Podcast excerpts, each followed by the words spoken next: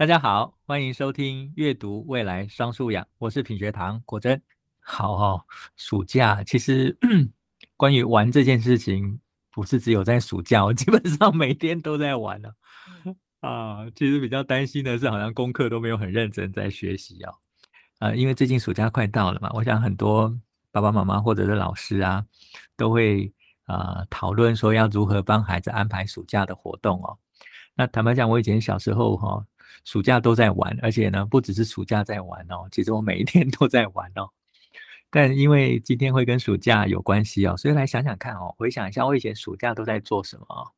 绝大部分暑假的作业我都留在比较晚才写哦。虽然我曾经很努力的说，但我每一天都来做一篇暑假作业哦。但那是到很后面，大概五六年级的时候才会比较乖哦，每天都做一点哦。那绝大部分暑假大概就是记忆里面就是玩嘛。从早上起床，然后跟同学约好到附近的空地里面。那有的时候玩棒球，有的时候也不知道玩什么，就是红绿灯，大家追来追去。虽然夏天很热哦，但是我们还是玩得很开心哦。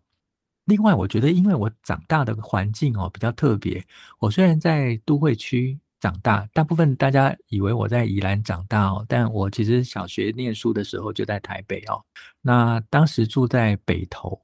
北投不像现在北投很很已经很盖很多房子哦。那个时候的北投还是非常日式情调的北投，都还有很多温泉旅社，有很多日本时代的木头跟石头所盖的日式的房子哦。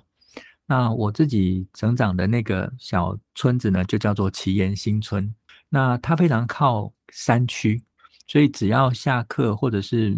假日，我们就跟同学到附近的山上小路里面到处乱窜乱跑哦。那夏天的时候一定有蝉在树上叫嘛，那小男生哪有说让蝉在树上叫不抓它的道理？所以我们就会拿那种粘苍蝇的那种粘纸啊，然后把胶弄在当时很便宜的那种。二三十块钱一支的那种竹子接起来的钓竿，甚至我们自己去砍竹子哈，然后在前面呢最尾端的这个竿尖上面呢，就把胶粘在上面，然后就看到树上有那个蝉在叫，就拿那个胶去粘那个知了哈，那一粘到就开始嘎啊，一直叫，一直叫，一直叫。那有一些呢，它粘到就会喷水出来。有大大哥哥跟我讲说他喷尿出来哦，那有一些朋友是跟我讲说是他吸树枝哦，一紧张就把树枝喷出来了哈。那当时很好玩，就是粘了之后呢，就把它装在那个塑胶袋里面，那裤头呢就绑着那个塑胶袋，里面十几二十只的蝉一路就这样跟着我们一路走一路唱歌哦。那要不然就是跑去偷摘呃附近这个。人家的水果树上面的水果，他们都会围起来嘛，所以我们当时就要想办法要翻过那个围墙，而且去偷拔的时候还不能够被那个邻居发现哦，所以我们就要有策略，要安排同学在前面呢，去制造其他的情况，然后让那个老爷爷哈就去处理那群小孩子的问题，那我们就在后面赶快把那个水果拔掉哈，那。主要拔两种，一种呢是那边有一棵非常好吃的红心的芭乐树，那另外呢就是不同的季节哈，就有一些芒果也会有，然后有一些桑葚也会有，所以我们当时呢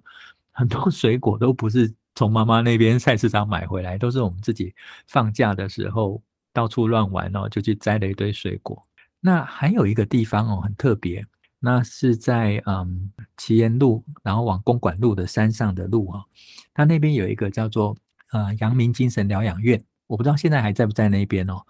那这里面的就是一些呃轻度或中重度的这个精神病患，他们在里面哦，那接受治疗。那他们农艺哦，就是一种治疗的方式，做什么种各种菜啊，或者是地瓜这类的东西哦，那非常有趣。他们种的地瓜特别大。所以当时啊，我们就必须翻过那个铁丝网，那往上翻哦，很容易就勾破衣服啊，或者危险。我们后来就想办法从下面挖了一个小坑道哦，那我们大概六七个小男生，附近邻居啊，我们就会挖过那个坑道里面，然后去把那个地瓜哈从他们的地瓜田里面挖出来。啊，那个地瓜很大，但总不能挖出来带回家给妈妈看嘛，因为妈妈会问说地瓜哪边来啊？在那个疗养院，他就会把我们痛骂一顿，然后又把地瓜拿回去还给人家哦，然后还跟人家道歉。我们当时挖了之后呢，就跑到学校附近哦，有一个盖房子的工地哦，就去拿人家那个工地里面的那个。灌浆水泥用的那个木板哦，有时候拆了会变成木片哦。我们就拿那个，然后开始在附近又找一块地哦，就开始在那边烤地瓜哈。所以你问我说暑假在做什么？我想我的暑假大概都是在这种不太有规矩的到处乱玩跟这种冒险底下哈度过我的暑假。那有没有危险呢？其实有危险。那有没有很多麻烦的事情哦？我们需要解决呢？有。可是当时也没有想那么多。其实坦白讲，到目前为止，我妈妈也不太知道，或我爸也不太知道我们暑假到底是怎么过的哈。只知道说，哎，跟朋友约了出去，中午会回来，下午呢天气热，我们也不会马上跑出去。可是三三四点之后呢，又一群小朋友又跑出去玩了，到五六点回来吃饭哦。所以这是大概我的暑假生活，就在这样子这种啊、充满冒险跟发现问题、解决问题的过程里面去度过。嗯。当然，其他的同学长大了之后啊，他们就会循规蹈矩一点哦，就会想说，孩子就在暑假的时候或寒假的时候放到才艺班啊，或者放到什么营队里面哦。那我想整个大环境也不一样了。我们以前在北投哦，真的是学校旁边的小溪里面就有鱼可以抓哦，然后旁边的这个稻田就有很多昆虫，然后靠近山的果园里面就有很多水果。其实现在这样的环境已经没有了哦。就算有，我想现在啊、对孩子的要求跟安全性上面的顾虑哦，也不太容许孩子就到处乱跑。那我想整个社会改变呢，生活形态改变，我们对于孩子的学习的想法也不一样。所以绝大部分的啊、朋友，包括我自己，其实都给孩子安排了暑假的不同营队哦。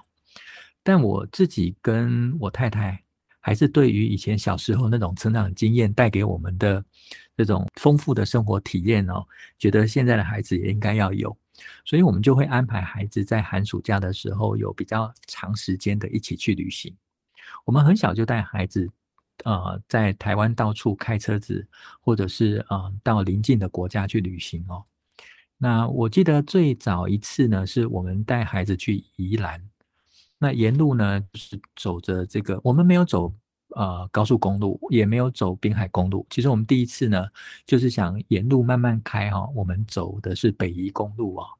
然后北宜公路其实是从山下一路爬到山上哦。你会看到这中间还是有一些林木上面跟景观上面不一样，所以想说从北宜公路一路下来，而且要带他们去看那个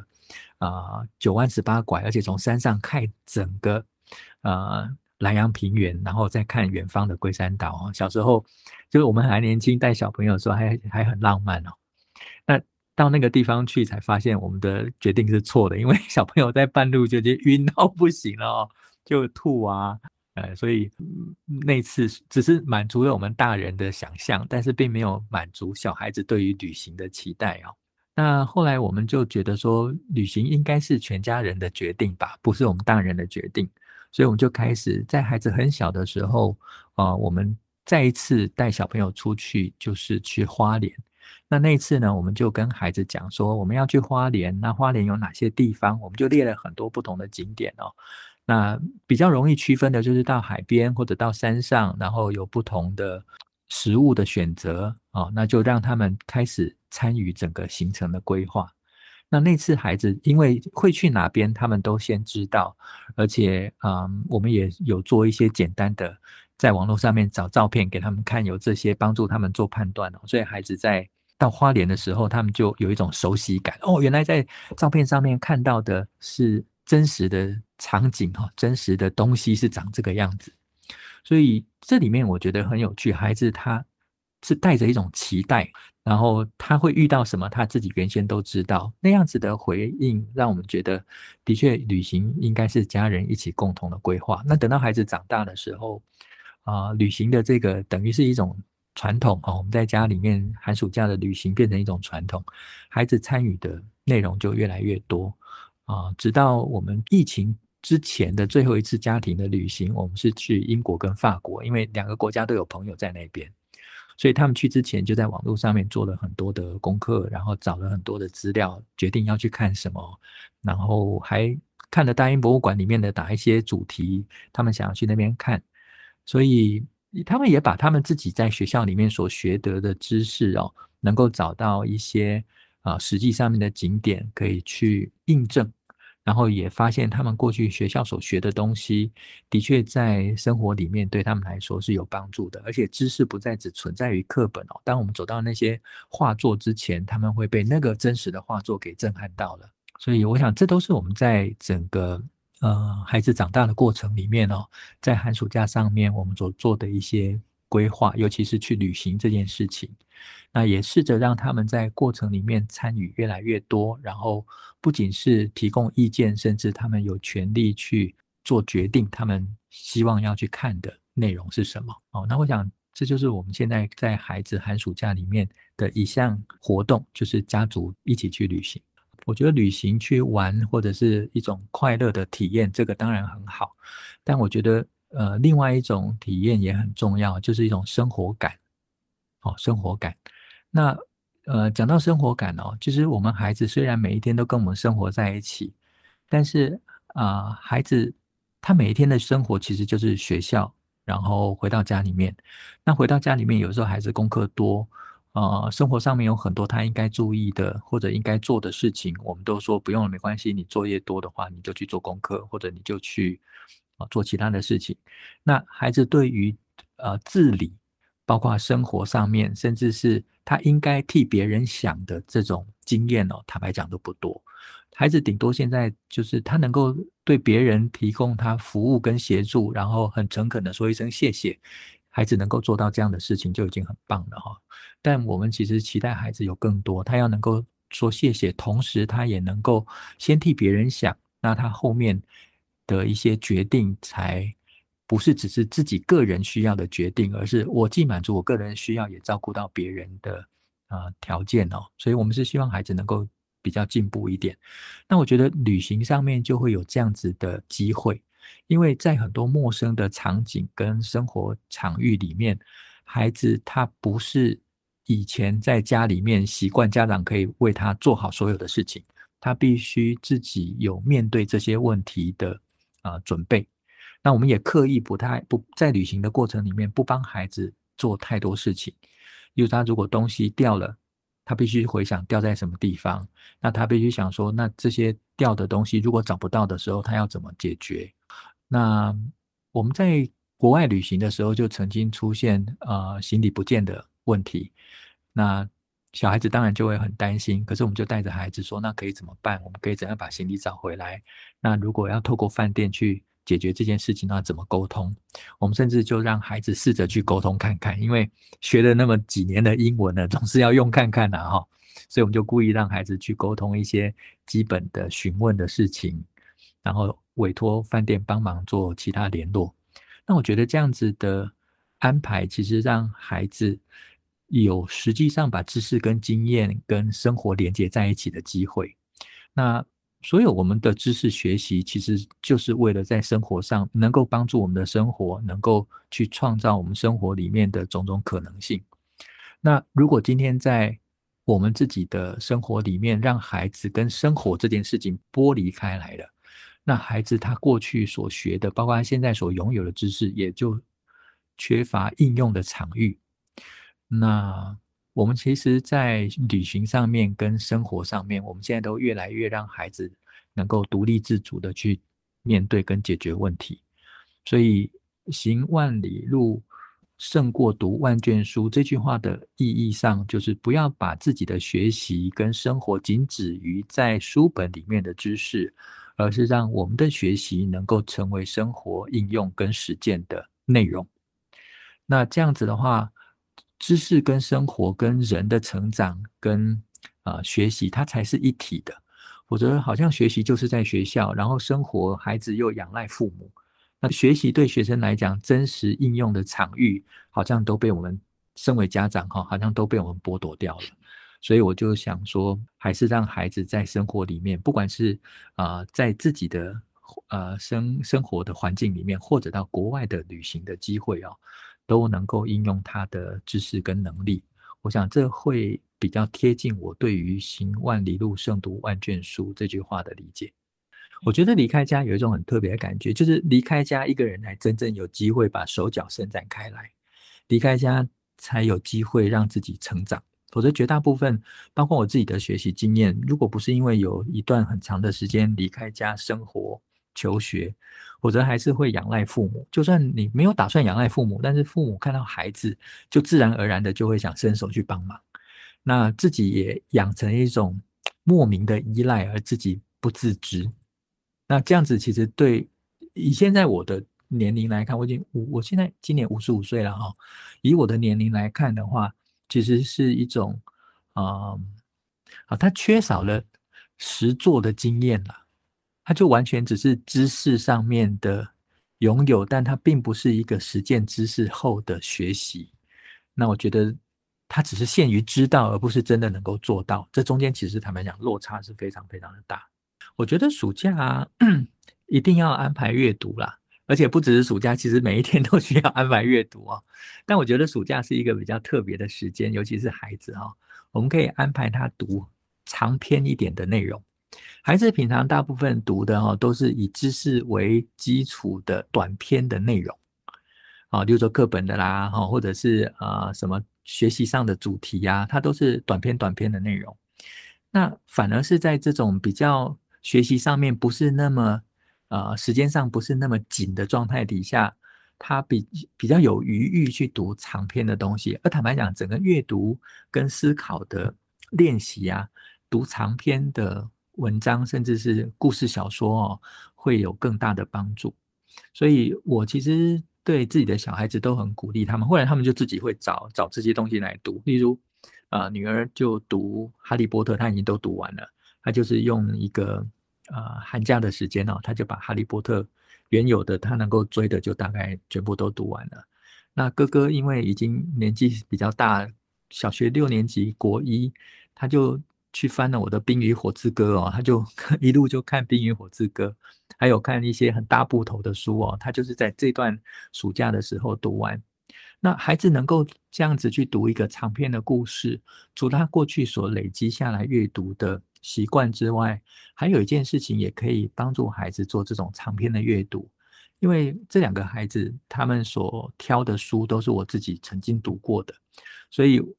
我大概看他在读哪一集的时候，我就问他说：“哎呀，那个谁谁谁怎么样？你看到那边了没有？”他就说：“有，我看到那边哦。”那我就可以透过讨论角色、讨论剧情，然后去。了解孩子是怎么在在想的，他的观点，他的价值观，然后他有没有像我一样 enjoy 那整个故事的发展，甚至可以把这里面的角色人物哈所发展的事情呢拿到他自己的生活里面。那也会跟他讨论班上同学的事情啊，所以无形之中，呃，跟亲子之间的话题变多了。那也因为在讨论书的过程里面，我相信孩子会去感觉到家长内心比较柔软，甚至是平常比较不常看到的那一面。因为平常好像爸爸妈妈对孩子来讲就是那个喜欢管我生活啊，要我规定做什么事情的人。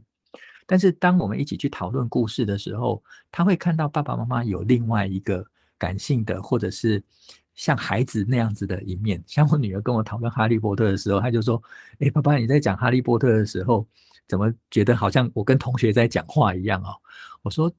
是吗？我自己没有注意到诶，但是我的确在谈《哈利波特》这个故事的时候，好像我自己在阅读的时候的那种乐趣哈，那就不自觉的就跟他去分享自己的一种感受，而那个那个状态，其实我跟。女儿之间的这种父女的关系就变淡了，反而像是同学之间在讨论，或者是两个读者在讨论共读的一本书哦。那我想会有不一样的感受会出现。那另外一种亲密感哦，跟亲子之间的一种亲密感哦，也会在这样的对话里面发生哦。那我儿子在读《冰与火》，或者是他比较喜欢读这种呃呃历史啊，或者是这种国际局势的这种。呃，历史书籍，那我就会很惊讶说，哇，原来他自己在读的时候有他自己的历史观点。那这个是我以前不太啊觉察到的，总觉得说孩子在看历史，他一定按照课本或者是什么样的呃作者的这个脉络来看。可是他读的时候，他会在这个历史事件里面提出属于他的观点，会问说：那他为什么当时不这么做？那这个其实是一个在思考上面一个很重要的一种表现。它不是只是读，而是他在过程里面进行思考。那我就知道孩子已经成熟，或者是理解到这样的层次。那我对应他的对话的方式跟谈话的内容也要有调整，那他才能够根据我们的回馈，让他也打开新的思考。哦，所以这样子的对话对我来讲，不只是引导孩子阅读而已。更重要的是，我认识他，同时也让孩子了解父亲。除了他所看见的父亲的形象之外，有一种是阅读乐趣上的交流，或者是知识上面跟思考层面的交流。我想这都是在暑期里面比较做长时间阅读安排的时候啊会发生的事情，也是我很期待啊各位在暑假的时候跟孩子之间可以再建立的另外一个层面的亲子关系。好，我们回到原来一开始想要谈暑假这件事情哦。我们虽然今天谈到我个人的暑假，跟我现在带孩子啊、共同透过旅行跟阅读所创造出来的暑假啊、我觉得我自己对于暑假这个安排哈、哦，我自己有统整出一个我个人的想法哈。我觉得暑假应该做什么事情呢？我看我自己的行为，跟我带孩子啊、暑假的旅行哦，我觉得最重要的就是去冒险。大家会觉得说：“天哪，为什么在这个时候要讲冒险？冒险是不是很很危险的事情哦？”但我想用另外一个方式来看冒险哦。冒险就是去尝试做自己原先世界里面不会发生，或者是你期待去做，但是一直没有机会去做的事情。那这里面一定有风险在。好，大家看到冒险那个险，不要认为就是危险哈，它一定有风险在。例如说，我不会，我不熟悉啊、我在做的过程里面可能会失败，但这就是冒险的价值跟意义，就是我们离开熟悉的场域，然后去开展自己生活跟感受的可能性，把那个疆界在暑假这个时候哦，把它打得更开。那这样子一个冒险的过程里面，它不仅是对外在世界。的更开阔的认识，它也帮助我们对自己内在哦更深刻的体验。那每一次都能够这样子伸展开来，那我们回到学校的时候呢，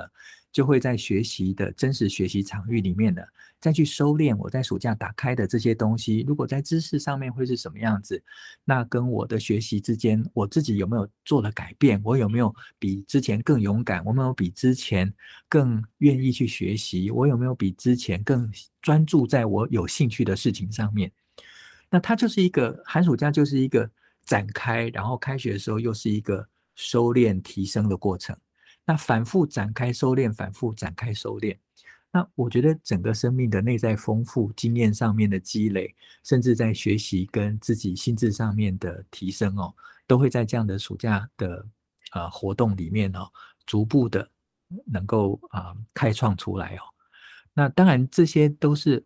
走过了之后，到了我这个年龄才会去回头看我过去的。成长经验跟我自己带孩子的过程，我到底做了什么事情？那我创造了关于我个人跟孩子之间在关系上面或情感上面的连结。但毕竟今天是分享给各位朋友哦，所以我就想把这个发现哦跟各位分享。呃，寒暑假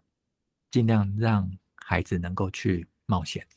我觉得还有一个经验对我来讲也很好，就是小时候到了四年级之后。爸爸就帮我安排夏令营哦，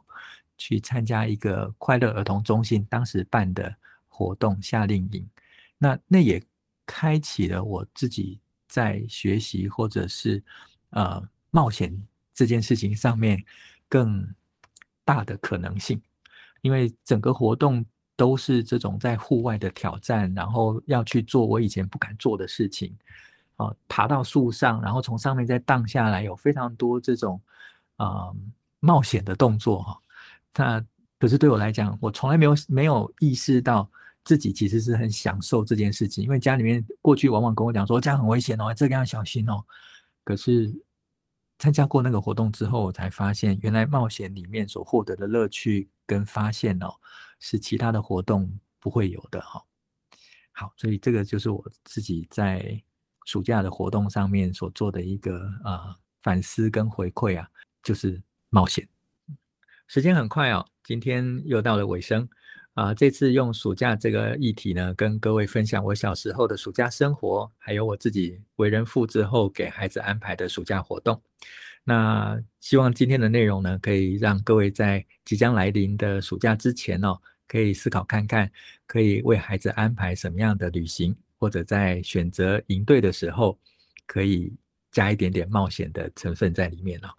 那如果各位对于今天的内容喜欢，或者持续上面呢，听到过去有一些内容啊，你也觉得有收获，欢迎订阅、留言跟分享。那我们就下一次再聊喽。好，拜拜。